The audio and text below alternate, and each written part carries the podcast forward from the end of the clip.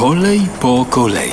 Historię kolei przedstawia profesor Ryszard Tadeusiewicz. Druga wojna światowa zniszczyła bardzo wiele na ziemiach polskich, e, między innymi torowiska, między innymi trakcję elektryczną. E, No, e, oczywiście zostały zniszczone całkowicie te lux torpedy, o których wspominałem w poprzedniej audycji i wobec tego trzeba było przywrócić jak najszybciej w zniszczonym wojną kraju e, trakcję, no bo trzeba było przewozić ludzi i towary. I wobec tego e, przyjęto bardzo racjonalne wtedy rozwiązanie, mianowicie ponieważ trakcji elektrycznej nie było, wobec tego trzeba było postawić na lokomotywy parowe, ponieważ brakowało również e, kadr wyszkolonych do, e, do serwisu, do konserwacji tych e, lokomotyw, postanowiono, że będą to lokomotywy jednakowe. Chodziło o to, żeby nie mieć problemu z tym, że jeden mechanik umie i lubi jedne lokomotywy, inne drugie. Dodatkowo jeszcze była sytuacja taka, że osłabione wojną tory nie wytrzymywały nacisku dużego i wobec tego ponad połowa torów w Polsce miała limit nacisku 17 ton,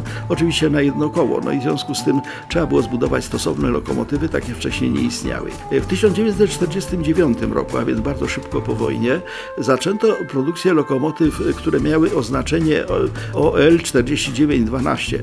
Te lokomotywy zostały wyprodukowane w bardzo dużej ilości i rzeczywiście one przez pewien czas, dość długo, no właściwie wypełniały wszystkie zadania, które wynikały z transportu kolejowego w powojennej Polsce.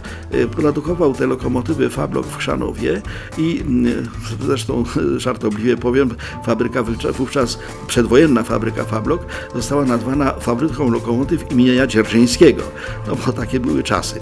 Natomiast y, zaczęto produkować te lokomotywy i okazało się, że one są takie dobre, że między innymi do zniszczonej Korei w 1953 roku Polska musiała dostarczyć, czy jej się to podobało, czy nie, cztery takie lokomotywy, no więc uczestniczyliśmy poprzez budowę lokomotyw w odbudowie Korei po wojnie koreańskiej. Generalnie rzecz biorąc, w całej Polsce je eksploatowano. Polska była podzielona na 10 okręgów, jeżeli chodzi o sieć kolejową. Najwięcej tych lokomotyw dostała Łódź, 35 sztuk, najmniej Szczecin, 3 sztuki, nie wiadomo dlaczego. Ale generalnie rzecz biorąc, produkcję tych lokomotyw wygaszono w 1991 roku, dopiero w 1991 roku, no i przeszliśmy na elektrowozy wszędzie i na wszystkich liniach.